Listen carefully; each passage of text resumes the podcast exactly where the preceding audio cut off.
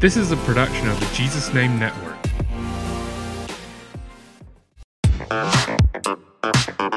Welcome to That Pentecostal Podcast.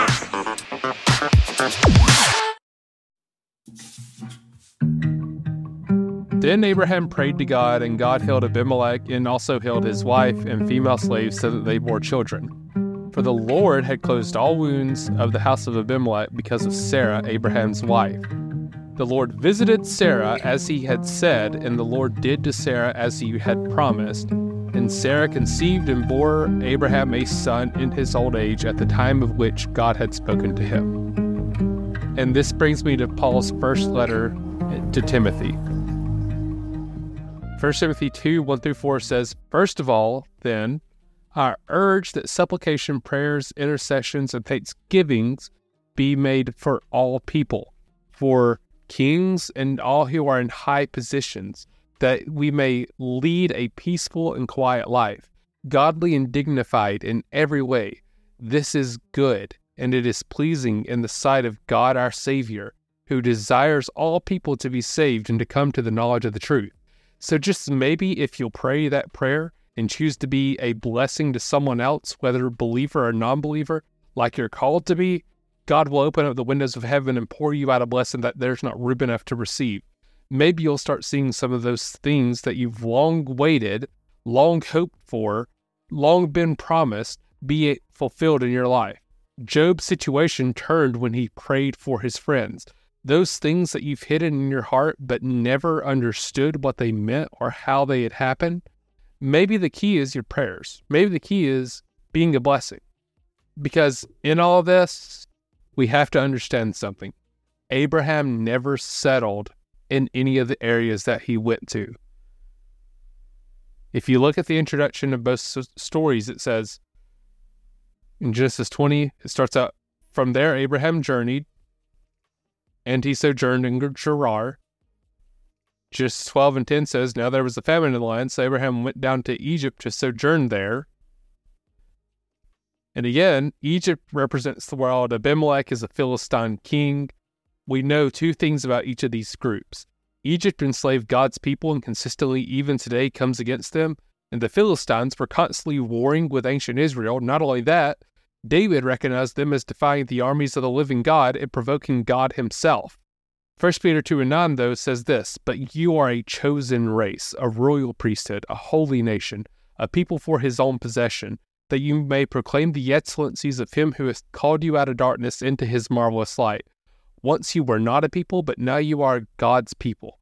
Once you had not received mercy, but now you have received mercy. Behold, I urge you as sojourners and exiles to abstain from the passions of the flesh which wage war against your soul.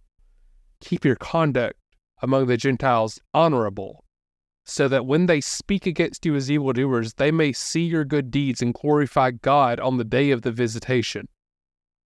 When we begin to understand that this earth is our mission, it's not our prize, we have been called with a holy calling. We have been set free from sin.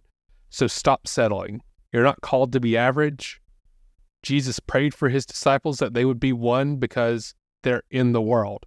They were going to face challenges, they're going to face issues, and they're going to face set, setbacks.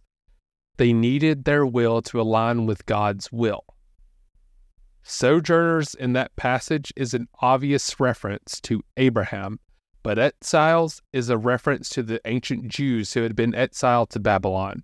The exiles were listening to false prophets that encouraged them to be ready to leave Babylon at any time, but God had other plans. He told them to settle, marry, build families so that they would continue to grow. But He gave them a promise that after 70 years, when the land had rested and the time was fulfilled, that their sons and their daughters would return to Judah. Peter is telling those living under persecution, living under suffering, this world is not your home, but be in it, live in it. But understand that you have a promise of resurrection. You will return to your Creator. For to live is Christ and to die is gain. Matthew 5 says this You are the salt of the earth. But if the salt has lost its taste, how shall its saltiness be restored? It is no longer for good for anything, It's set to be thrown out and trampled under people's feet. You are the light of the world, a city on a hill which cannot be hidden. Nor do people light a lamp and put it under a basket, or, but on a stand, and it gives light to all in the house. We are called to give light to the world, to be a blessing in the earth, to pray for the welfare, the protection, and salvation of all people. And maybe, just maybe, your prayers are the key to someone's healing, or better yet, their salvation. Furthermore, maybe those prayers open up blessings to be poured out on you. So I just got a challenge for you this week. Go be a blessing. Pray for everyone.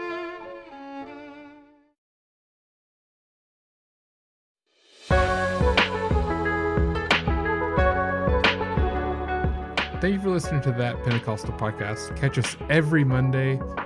And if you like this content, we go a little bit deeper over at the Jesus News podcast. So check us out there everywhere you get your podcast. Again, thank you for listening.